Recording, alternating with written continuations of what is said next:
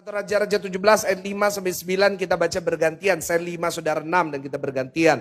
Demikian firman Tuhan. Lalu ia pergi dan ia melakukan seperti firman Tuhan. Ia pergi dan diam di tepi sungai Kerit di sebelah timur sungai Yordan. Ayat 6 saudara. Pada waktu pagi dan burung-burung gagak membawa roti dan daging kepadanya dan ia minum Nah tetapi sesudah beberapa waktu sungai itu menjadi kering sebab hujan tiada turun di negeri itu. Jadi saudara perhatikan di sini Elia dia sedang mengalami pada saat itu seperti zaman Ishak kelaparan dan kekeringan. Karena orang Israel menduakan hati kepada Tuhan. Sebab itu seluruh tanah tidak turun hujan sehingga menjadi kering tanah itu. Tetapi Tuhan tetap memelihara anak-anaknya dan akhirnya Elia dipelihara di sungai yang bernama Kerit. Di situ Tuhan kirim burung gagak untuk kirim dia daging pagi dan petang malam. Ya kan? Dan sudah sesudah beberapa waktu tampilin lagi ayatnya ketujuh. Uh, setelah sekian lama dia akan minum dari sungai Kerit. Tapi karena kekeringan itu terjadi begitu panjang Dikatakan air itu menjadi kering. Sebab memang tidak ada hujan. Ayat 8 saudara baca. Maka datanglah firman Tuhan kepada Elia. Ayat 9 sama-sama. 1, 2, 3.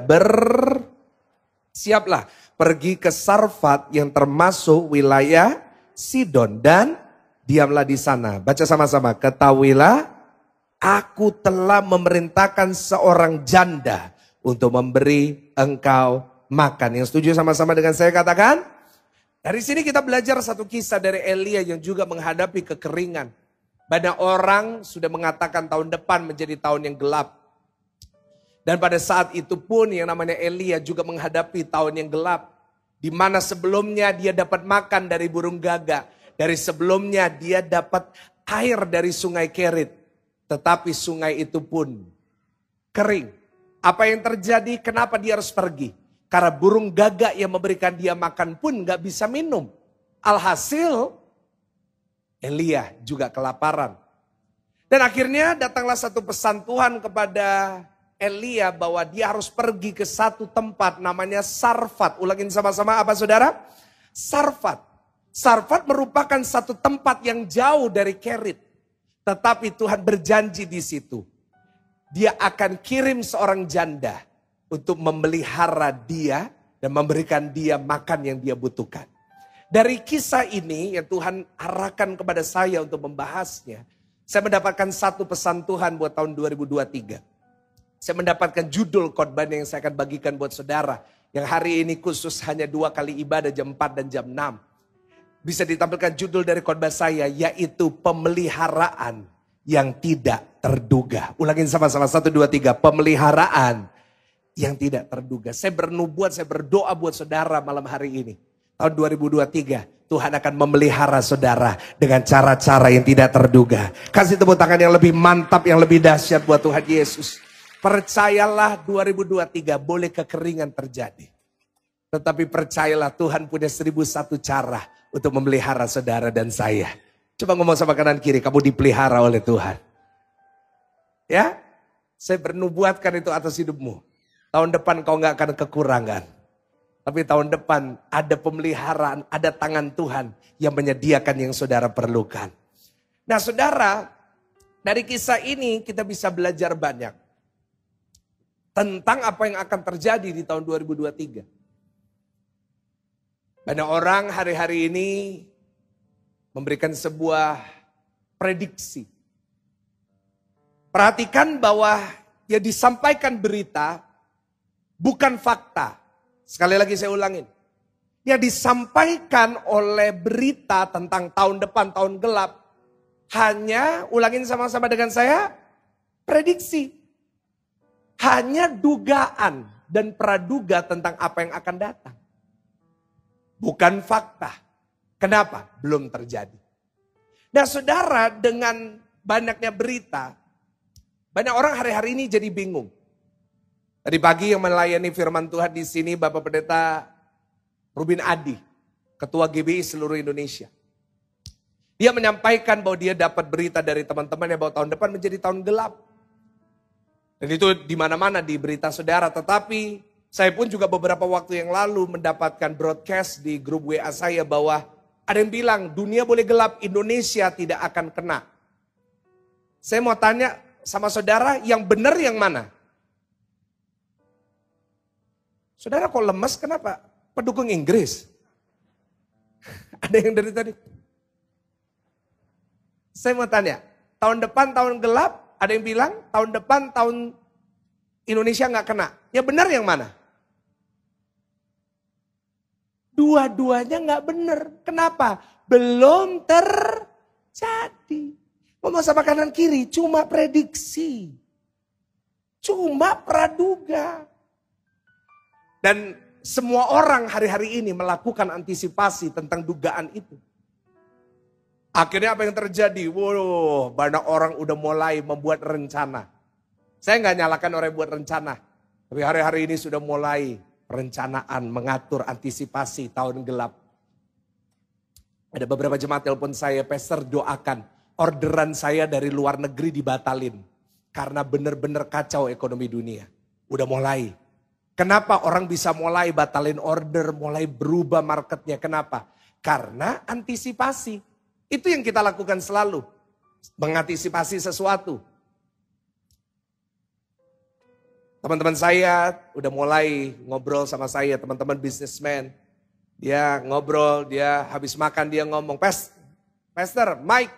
Mereka manggil saya Mike karena teman. Mike, tahun depan kalau ada duit, beli tanah. Oh. Saya mau jawab, kamu gak usah ngomong Pak Dautoni udah ngomong dua tahun yang lalu. Kalau ada duit, beli tanah. Kalau ada duit, beli emas. Yang saya tersinggungnya, dia selalu ngomong, kalau ada duit. Kenapa ngomong gitu sama saya? Dia ngomong, enggak, kalau ada duit. Iya, haleluya. Kalau ada duit, beli tanah. Kalau ada duit gini. Kalau ada duit, kalau perlu. Ya, ditahan dulu. Cash is king. Uh. Ya, saya tahu Jesus is king. Ini beda lagi, cash is king. Art, artinya apa? Kalau kamu megang cash yang banyak, kata kalau lagi saudara ya kan. Kalau kamu cashnya banyak, wah kamu pasti enak tahun depan. Saudara berita begitu banyak. Tetapi semuanya antisipasi bukan tentang kebenaran tapi dari sebuah prediksi. Atau dugaan manusia gitu. Tahun depan akan ini, tahun depan akan gini. Tetapi setuju dengan saya, dugaan manusia bisa salah. Setuju dengan saya? Dugaan manusia bisa salah. Contoh, saudara menduga nggak Maroko ngalahin Portugal? Hah? Apalagi di saat Ronaldo masuk di menit 61. Pak Pendeta tahu dari mana? Saya lihat di status Instagram jemaat. Gak ada yang posting ibadah. Postingnya bola. Saya tunggu-tunggu saya lihat gak ada posting muka saya khotbah kayak hari ini. Postingnya bola. Oh Cristiano Ronaldo dalam nama Yesus. Ih haleluya Tuhan ampuni mereka sebab mereka tidak tahu apa mereka berbuat. Waktu tadi malam kita nonton Cristiano Ronaldo udah masuk. Kita berduga yang menang siapa? Portugal. Kenyataannya salah. Ada orang waktu kemarin yang namanya Belanda lawan siapa kemarin? Eh, hafal kan gini-gini, aduh. Argentina lawan Belanda. Kira-kira yang menang siapa? Orang berkata Belanda nggak mungkin kalah. Eh kalah juga. Ya kan ada jemaat telepon, Pak Pendeta doakan. Kenapa? Saya kalah taruhan. Ih haleluya Tuhan ampuni dia. Lebih ampuni. Saudara saya ingin katakan manusia bisa salah tapi Tuhan gak pernah salah. Yang setuju katakan amin. Karena itu yang memelihara saudara tahun depan bukan pradugamu yang memeliharamu tahun depan. Bukan setiap rencanamu dan keahlianmu dan kekayaanmu. Tetapi yang memelihara saudara dan saya tahun depan adalah Tuhan. Dengan cara-cara yang saudara dan saya tidak pernah duga. Yang percaya berikan tepuk tangan yang paling meriah, tepuk tangan yang paling dahsyat. Nah, hari ini kita akan belajar dari dua tokoh ini. Dan untuk pertama kalinya hari ini saya akan khotbah dari kacamata dua tokoh. Yaitu dari Elia, seorang nabi Tuhan dan seorang janda dari tempat namanya Sarfat. Mereka menghadapi kekeringan yang sama, menghadapi musim yang sama, yang namanya kerit kering. Sarfat juga kering. Dan hari ini saya mau tunjukkan kacamata dari dua orang ini. Ya pertama kita akan membahas dari Nabi Tuhan. Namanya Elia. Dikatakan di dalam ayat 9, coba dibuka ayat 9, perhatikan saudara, di ayat 9 dikatakan seperti ini. Tuhan berfirman, bersiaplah pergi ke Sarfat yang termasuk wilayah Sidon. Dan diamlah di sana, ketahuilah aku telah memerintahkan seorang janda untuk memberi engkau, apa saudara? Maka jadi perhatikan kacamata orang ini. Di tengah kekeringan, perhatikan, perhatikan. Elia disuruh Tuhan dari Kerit menuju ke mana? Sarfat. Dia berjalan ke Sarfat. Nah, kacamata yang kedua, sekarang lihat ada seseorang di Sarfat, seorang janda yang tidak disebut namanya. Dia berada di Sarfat, tetapi dia bukan diberkati, dia bukan penuh dengan makanan, tapi dia tidak punya makanan. Coba saudara uh, buka ayatnya, coba coba coba coba. Uh, ayat 12, satu Raja-Raja 17 ayat yang ke-12. Kita akan belajar dari kisah ini. Tadi Elia lagi berangkat nih, perjalanan, kerit, lagi jalan. Di sisi satunya di Sarfat ada seorang janda. Apa yang dia alamin di situ?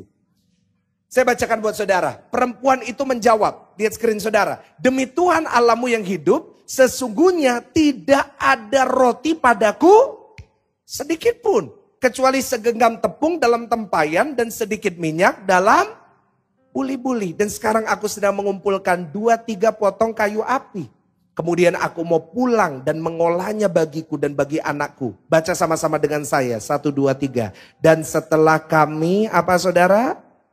Memakannya. Maka kami akan, perhatikan. Elia kelaparan. Disuruh ke Sarfat karena di sana dapat makan. Di Sarfat, seorang janda yang Tuhan bilang akan kasih makan, sedang kela, kelaparan. Dan akhirnya setelah berjalannya waktu beberapa saat, bertemulah Elia dengan janda ini. Waktu mereka bertemu, kira-kira apa yang mereka pikirkan? Elia yang datang dari Kerit, lihat janda ini. Elia berpikir apa? Ini yang kaya. Ini jandanya yang akan kasih aku roti makan kacamata janda ini. Lihat hamba Tuhan Elia yang terkenal melakukan mujizat. Dia berpikir apa? Dia berduga apa? Ini hamba Tuhan yang hebat yang akan kasih aku. Elia datang karena nggak punya makanan. Berpikir janda ini kasih makan. Janda ini nggak punya makan, Elia datang. Dia berpikir Elia yang kasih tapi dua-duanya tidak punya makanan. Saya nggak bisa bayangin apa yang mereka rasakan di saat mereka bertemu. Elia punya praduga, punya rencana. Wanita ini pun juga punya rencana. Tetapi pada saat mereka bertemu, dua-duanya kecewa. Kenapa mereka kecewa? Karena realita dan ekspektasi nggak klop. Pernah dalam hidup saudara ngalamin kayak gitu Bapak Ibu saudara? Saudara udah berharap sesuatu tetapi tidak sesuai. Namanya PH. Tanya kanan kiri, pernah di PHP? Yang muda-muda tuh kelihatan mukanya pernah di PHP dari tadi cuma melongol lihat saya. Pernah di PHP-in sama Tuhan? Setiap minggu engkau dengar firman begitu indah, begitu firman dengan janji yang begitu banyak. Tetapi pada akhirnya ekspektasi dan realita enggak, enggak klop. Mereka berdua punya ekspektasi. Elia ekspektasi, dia kasih aku makan. Jangan ini ekspektasi, dia kasih aku makan. Dua-duanya gak ada makanan. Pertanyaannya, kenapa Tuhan pertemukan mereka? Ini kan Tuhan yang suruh. Tuhan ingin tunjukin kayak gini. Sehebat-hebatnya rencana kita. Praduga kita dan ekspektasi kita. Dan prediksi kita. Yang tahu masa depan hanya Tuhan. Ulangin sama-sama, yang tahu masa masa depan hanya siapa saudara? Hanya Tuhan. Elia boleh berpikir caranya seperti ini. Janda ini boleh berpikir caranya seperti ini. Mereka punya praduga. Tetapi yang tahu apa yang akan terjadi. Yang tahu akan hari esok hanya siapa? Kasih tepuk tangan dulu yang paling luar biasa. Tepuk tangan yang paling dahsyat. Yang tahu hanya Tuhan. Mereka berpikir dengan cara ah Tuhan tolong. Tetapi pemeliharaan Tuhan yang Tuhan sediakan. Selalu di luar dugaan saudara dan saya. Karena itu firman Tuhan berkata, jalan Tuhan di atas jalan kita. Yang setuju katakan amin. Rencana Tuhan di atas rencana-rencana kita. Bukan berarti saudara nggak boleh rencana. Tetapi artinya adalah dalam apa pun yang saudara lakukan, libatkan Tuhan. Ngomong sama kanan kiri, libatkan Tuhan. Tulis di live chat, libatkan Tuhan. Apa pun yang saudara mau lakukan, apa pun yang saudara rencanakan, dengar saya baik. Libatkan Tuhan. Jangan libatkan manusia saja. Apalagi dalam perencanaan, jangan libatkan horoskop. Ada di sini suka baca horoskop?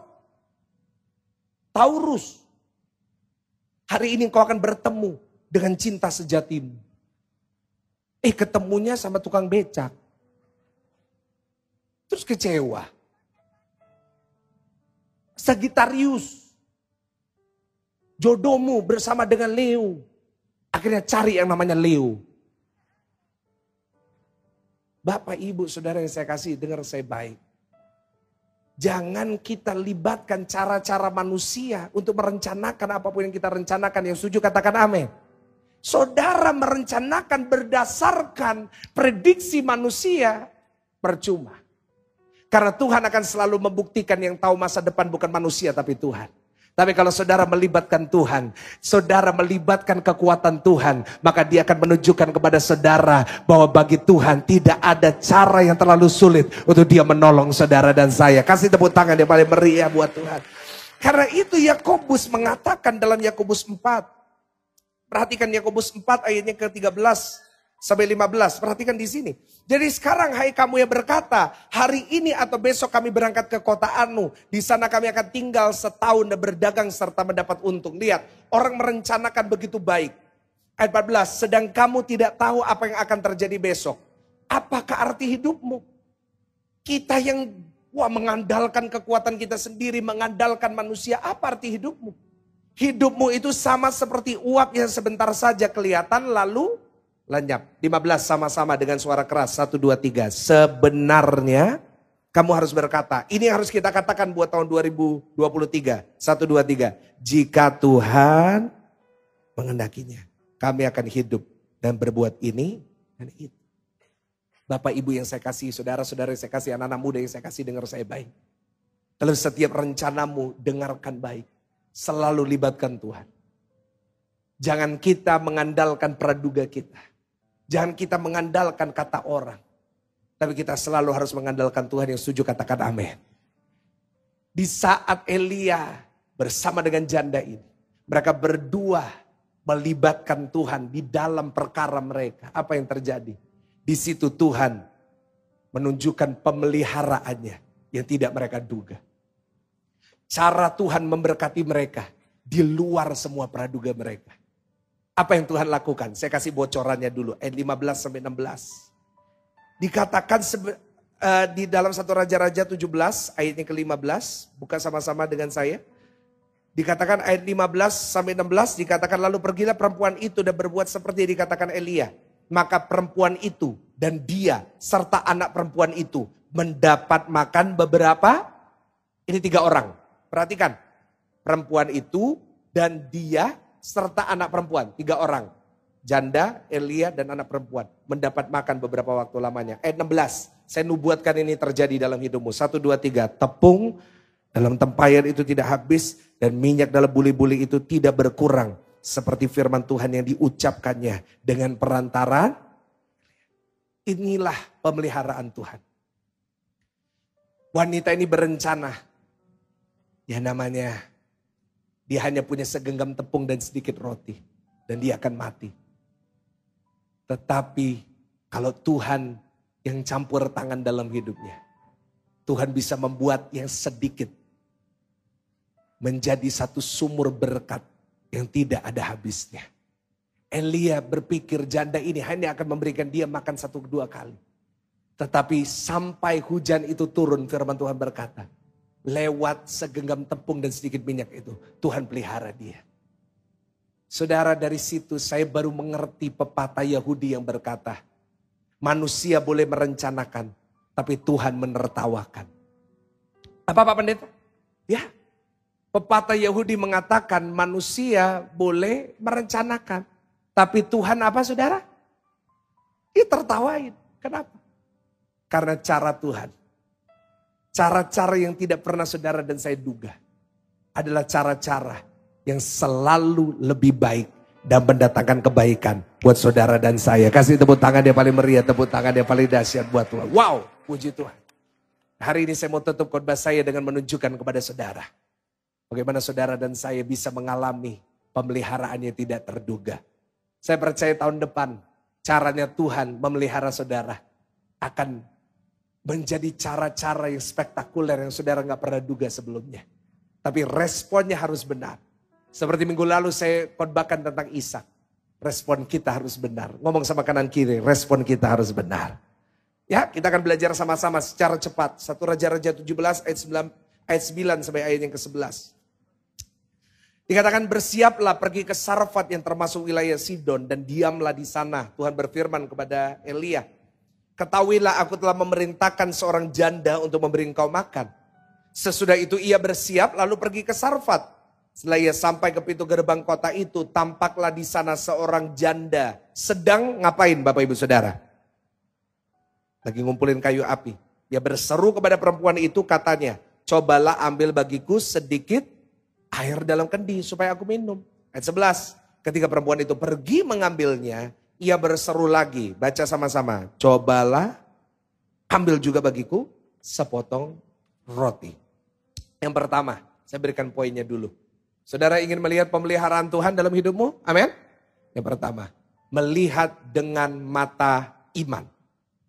Di rumah tulis di live chat, melihat dengan mata iman. Lihat dengan mata iman. Ini penting.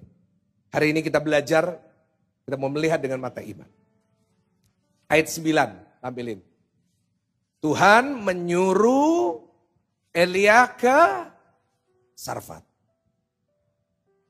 Di sana ayat 12 Tuhan berkata, aku telah memerintahkan seorang janda. Ayat 11, mohon maaf.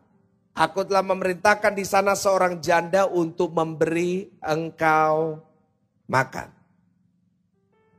Pertanyaan saya gini sederhana. Di Sarfat ada banyak janda atau satu janda aja? Hah? Banyak. Kenapa banyak? Karena lagi kekeringan, banyak orang lagi mati. Banyak janda dan banyak duda pada zaman itu. Tentunya pada saat itu banyak sekali janda-janda. Tetapi Elia masuk ke itu gerbang Sarfat. Elia melihat seorang janda lagi ngumpulin kayu api. Perhatikan apa yang dia katakan kepada wanita ini. Ayat 10 dikatakan seperti ini. Ia berkata kepada wanita ini, cobalah ambil bagiku sedikit air dalam kendi. Ayat 11 dikatakan, cobalah ambil bagiku sepotong roti. Kata kuncinya di mana? Cobalah. Kok bisa? Perhatikan di sini, Elia tidak memerintahkan. Dia nggak datang ke wanita itu, janda itu dan teriak, Hai wanita. Enggak. Tuhan memerintahkan kamu, beri aku makan. Non.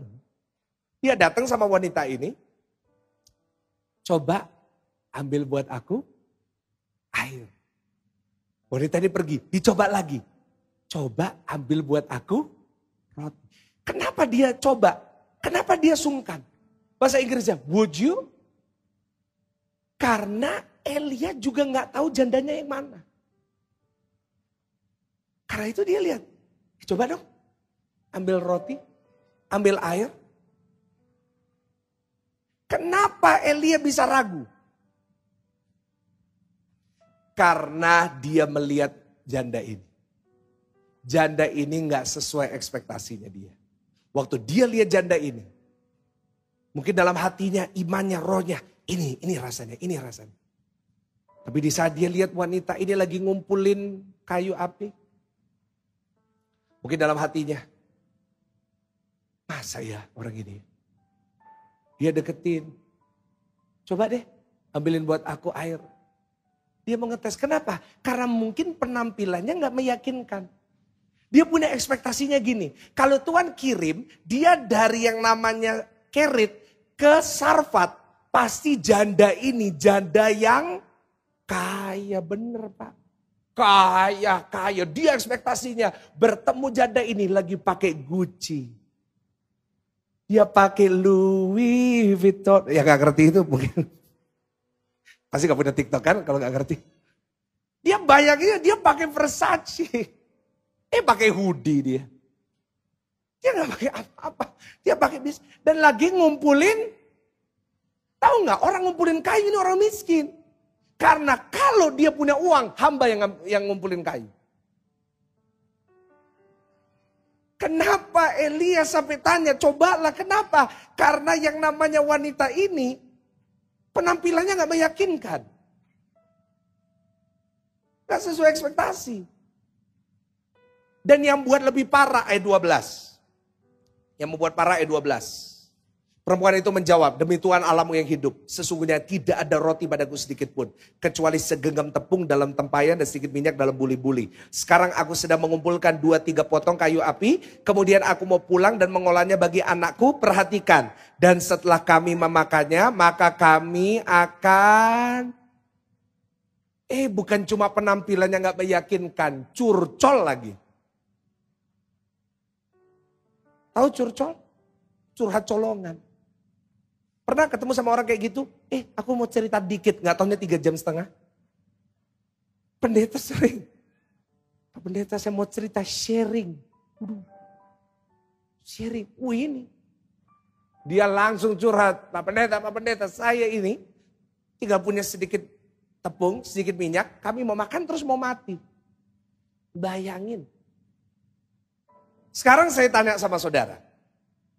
Kira-kira kalau saudara jadi Elia, Saudara gimana? Dia apain janda ini? Hah? Ada jawab, didoakan. Ya benar. Karena jawaban hamba Tuhan saat ada orang curhat selalu jawabannya sama. Apa? Doa ya bu. Benar tapi. Bu doa aja, banyak doa. Saya juga nggak ada makanan. Lalu mungkin Elia cari siapa? Janda lain. Sampai nemu. Tapi coba ayat 14. Sebab beginilah firman Tuhan. Elia ngomong. Tepung dalam tempayan itu tidak akan habis. Dan minyak dalam buli-buli itu pun tidak akan apa saudara? Berkurang. Sampai pada waktu Tuhan memberi hujan ke atas bumi. Jadi lihat. Dia lihat dengan mata kepalanya sendiri ini janda gak punya apa-apa. Dia hanya punya segenggam tepung dan sedikit. Tetapi dia tetap mengucapkan perkataan iman. Enggak. Tepung itu, minyak itu tidak akan habis. Yang setuju dengan saya katakan amin. Dari ragu jadi kuat. Dan saya ingin katakan, orang yang beriman, dia akan lihat perkara besar terjadi dalam hidupnya. Coba ngomong sama kanan kiri, kamu butuh iman yang kuat. Karena itu saya pernah khotbah tentang iman. Sekarang kita lihat dari sisi wanita ini. Elia kuat. Wanita ini kekurangan. Dia lihat Elia, hamba Tuhan datang ke dia. Dia berpikirnya apa? Hamba Tuhan ini pasti buat mujizat kan? Tapi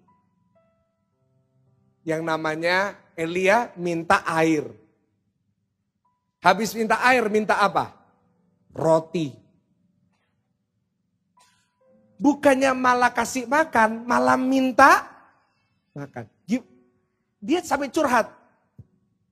Akhirnya nggak punya apa-apa, cuma punya sedikit segenggam tepung, sedikit roti. Jawabannya Elia apa? buatin buat aku dulu. Sekarang saya tanya sama saudara, misalnya saudara lagi kekurangan.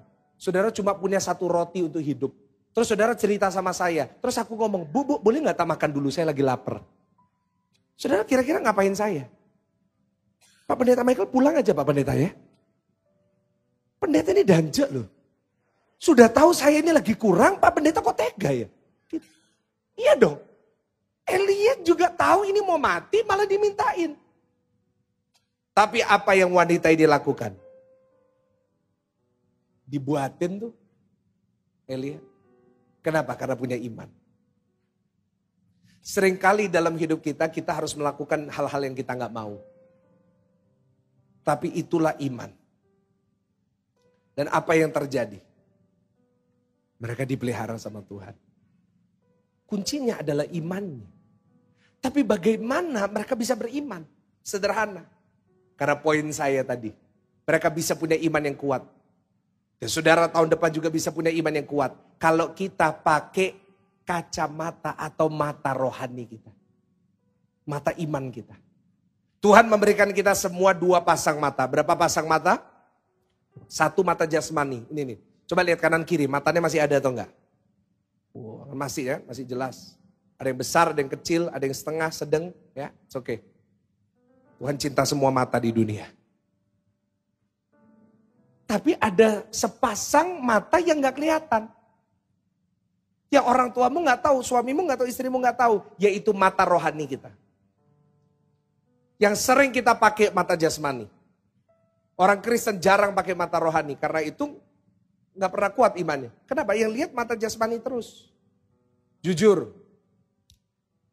Kalau kita memakai mata jasmani terus untuk melihat, imannya makin kuat atau makin lemah? Jujur. Lemah. Kau lihat dengan matamu sendiri, suamimu bu, udah engkau khotbahin nggak mau berubah. Kau lihat dia tetap keras kepala. Imannya makin kuat atau makin lemah? Lemah. Anak-anak muda engkau lihat masa depan semua harga naik. Semua harga rumah udah setinggi itu. Kau lihat dari gajimu, pekerjaanmu, kau lihat harga rumah, kau lihat masa depan, kau lihat kompetisi. Jujur kalau engkau lihat itu makin lemah atau makin kuat imanmu? Lemah. Saya lihat banyak anak-anak muda zaman sekarang mereka lari ke gaming, mereka lari ke narkoba, mereka lari ke ke seks bebas. Kenapa? Karena untuk membuat mereka distracted dengan hal-hal yang lebih besar. Untuk membuat mereka mengalihkan perhatian mereka supaya mereka nggak mikirin ke depan. Karena jujur melihat ke depan lemah kita. Bapak-bapak saat kau lihat tagihanmu, saat kau lihat saldomu dan tagihanmu di samping-sampingkan. Lem, imannya lemah atau kuat saudara? Lemah. Dan memang jujur kalau saudara dan saya selalu lihat mata jasmani, pasti lemah. Kenapa? Karena mata jasmani ini selalu lihat realita gitu. Kenyataannya gitu. Dan kalau kita pakai itu terus, lihat itu terus tanpa diimbangi dengan mata iman, mata rohani. Apa yang terjadi? Ketakutan. Ketakutan. Apa ulangin sama-sama apa saudara? Ingat zaman 2020 kita baca berita tentang COVID terus. Akhirnya jadi parno kan? Sekarang saudara kapan terakhir baca berita tentang COVID? Akhirnya nggak jadi takut kan?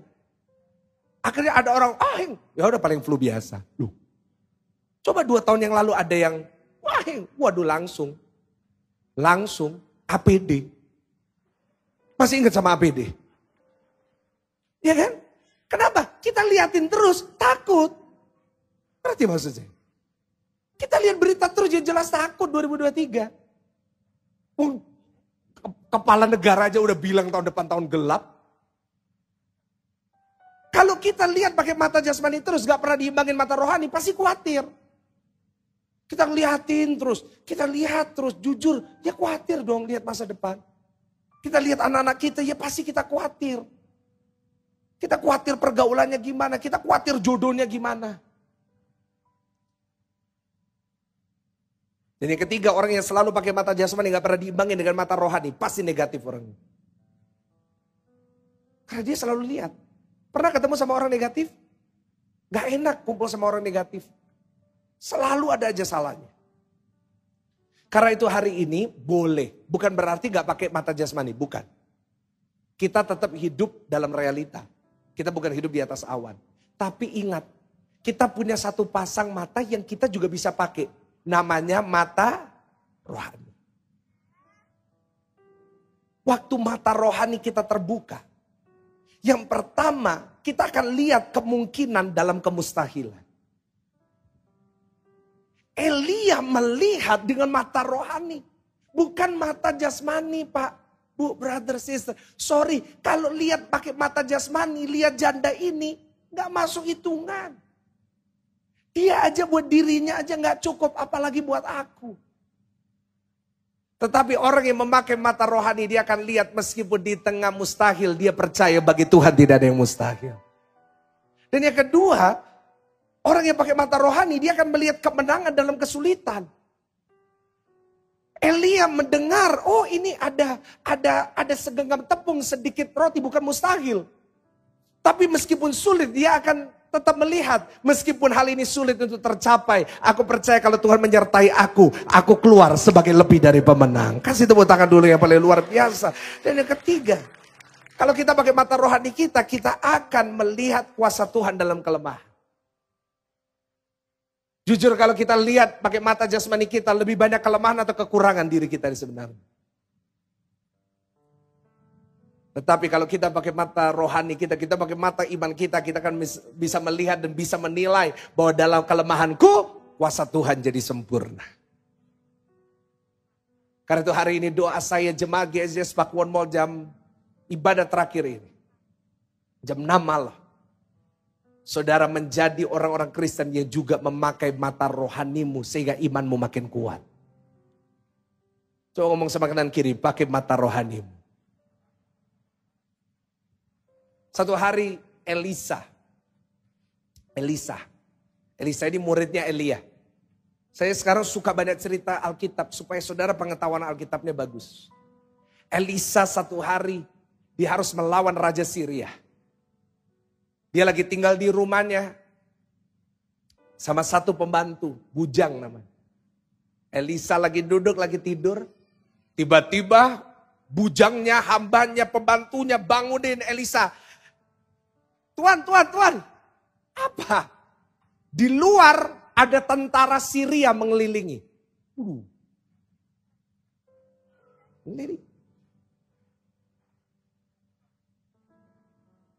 What what should we do? Celaka kita. Ayo, Alkitab ngomong gitu. Celaka kita.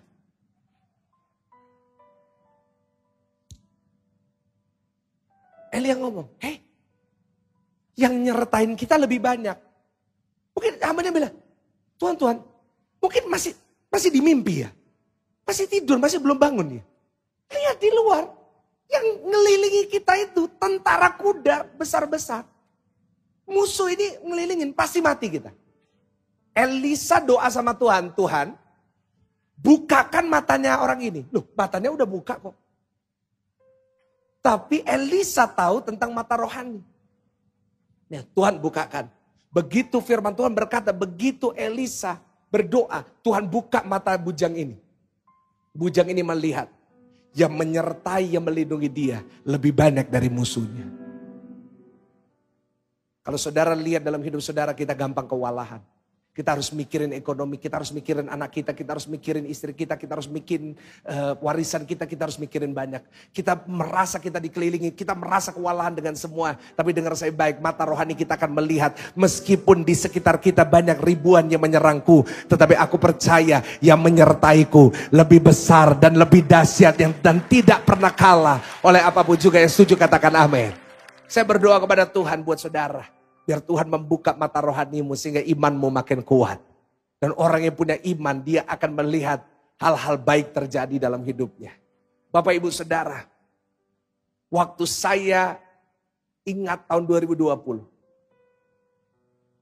Apa yang terjadi 2020 dan 2021?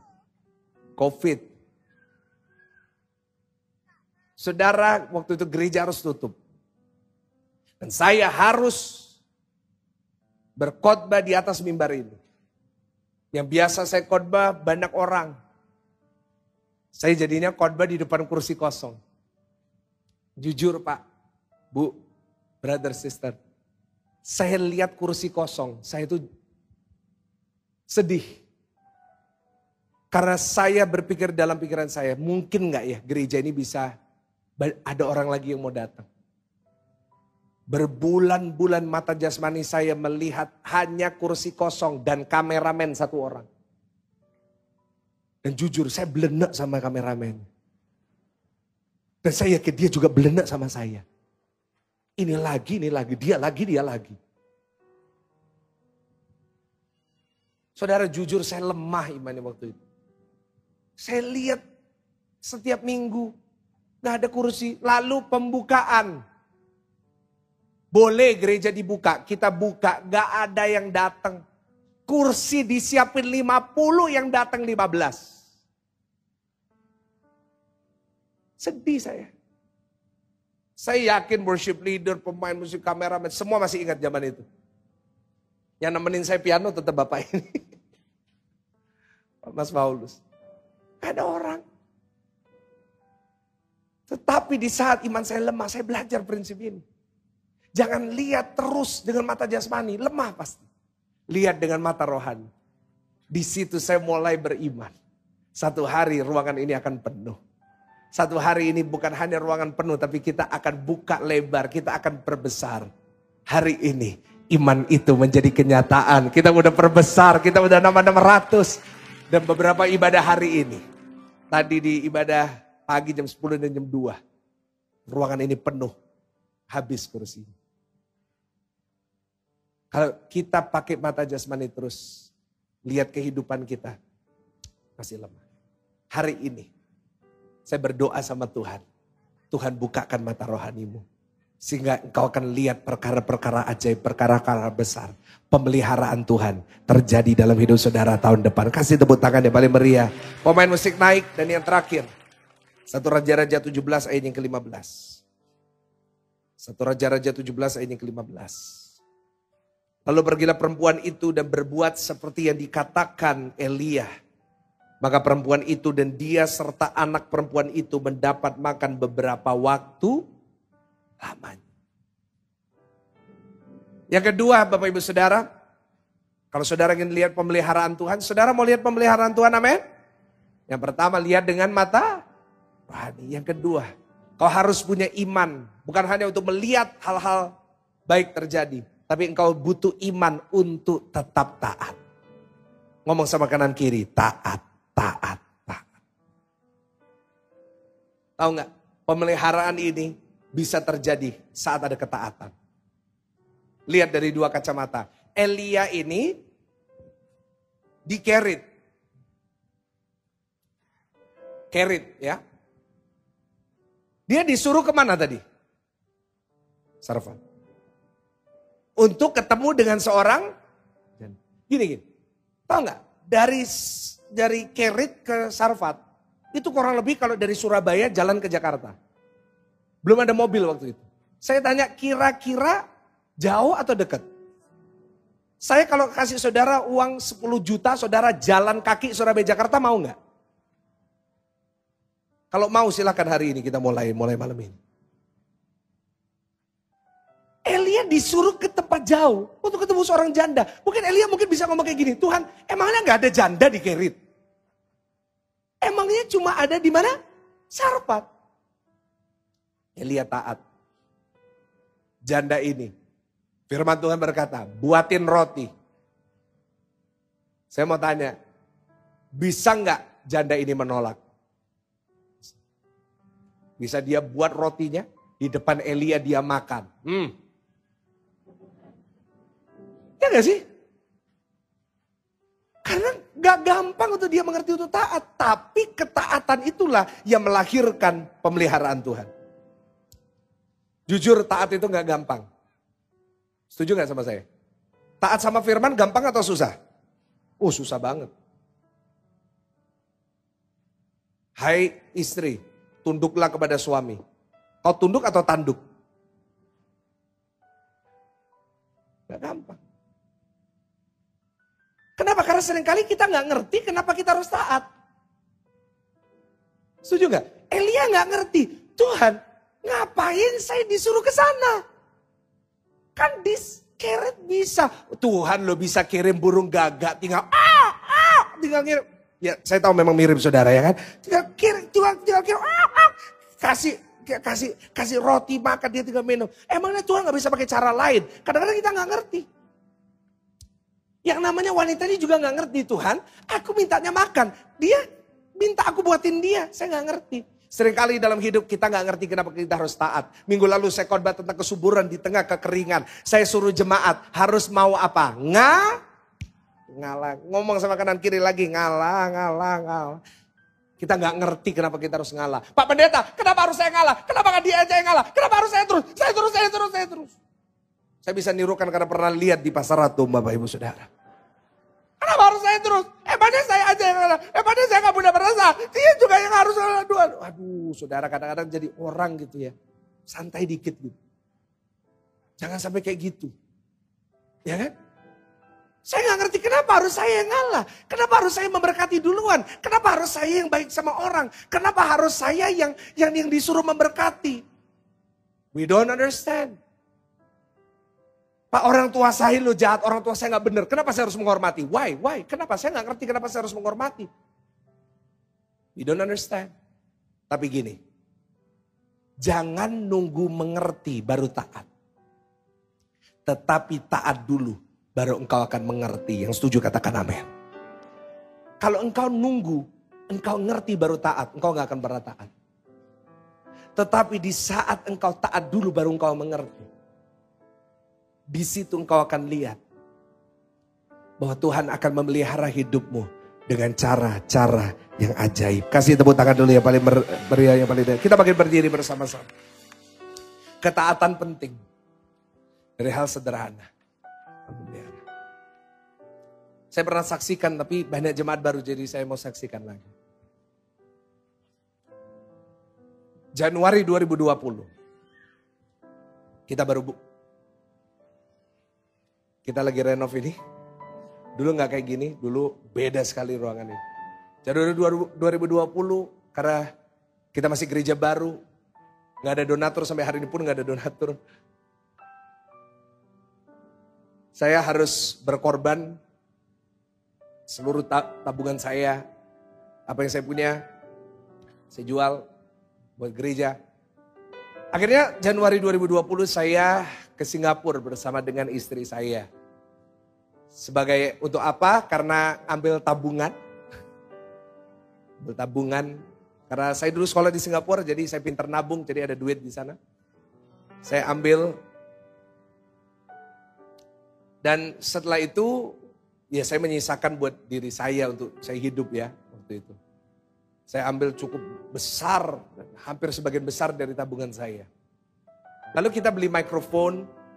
Mikrofonnya udah nggak ada sekarang ya. Udah kita jual karena kita ganti yang baru. Tapi kita beli banyak alat di sana. Karena waktu itu di Singapura lebih murah. Dan apa yang terjadi? Semua udah kebeli, udah habis. Yang saya ambil dari tabungan, beres. Saya ingat waktu itu saya lagi di Takashimaya, lagi makan chicken rice. Dan mulut saudara udah kelambut-kelambut kan? Oh, Takashimaya kita lagi ngobrol. Tuhan taruh dalam hati saya. Beli alat live streaming. Saya itu dalam hidup, kita GSS ini udah 12 tahun ya. 10 tahun, 9 tahun pertama, gak ada kepikiran live streaming. Karena jujur zaman sebelum covid, ada yang kepikiran ibadah live streaming? Jarang. Jarang sekali dan waktu itu kita gak punya. Interface gak punya kameranya. Kita kamera ya untuk ibadah biasa aja di Green City waktu. Tapi Tuhan taruh benar-benar dalam hati. Beli alat. Saya bilang, Tuhan kalau saya beli ini, uang saya makin berkurang. Udah kurang kok disuruh lagi. Beli. Saya ngomong sama istri saya. Me, disuruh beli. Beli apa lagi? beli apa lagi? Karena dia sendiri ngitung itu sampai jelimet. Live streaming. Saya ngomong, Dia bilang, kalau bisa jangan ya, kita hemat-hemat. Saya bilang, ini Tuhan suruh. Tuhan taruh dalam hati saya. Eh belilah kita alat itu. Februari buka kita nggak pakai, alatnya berdebu di lemari.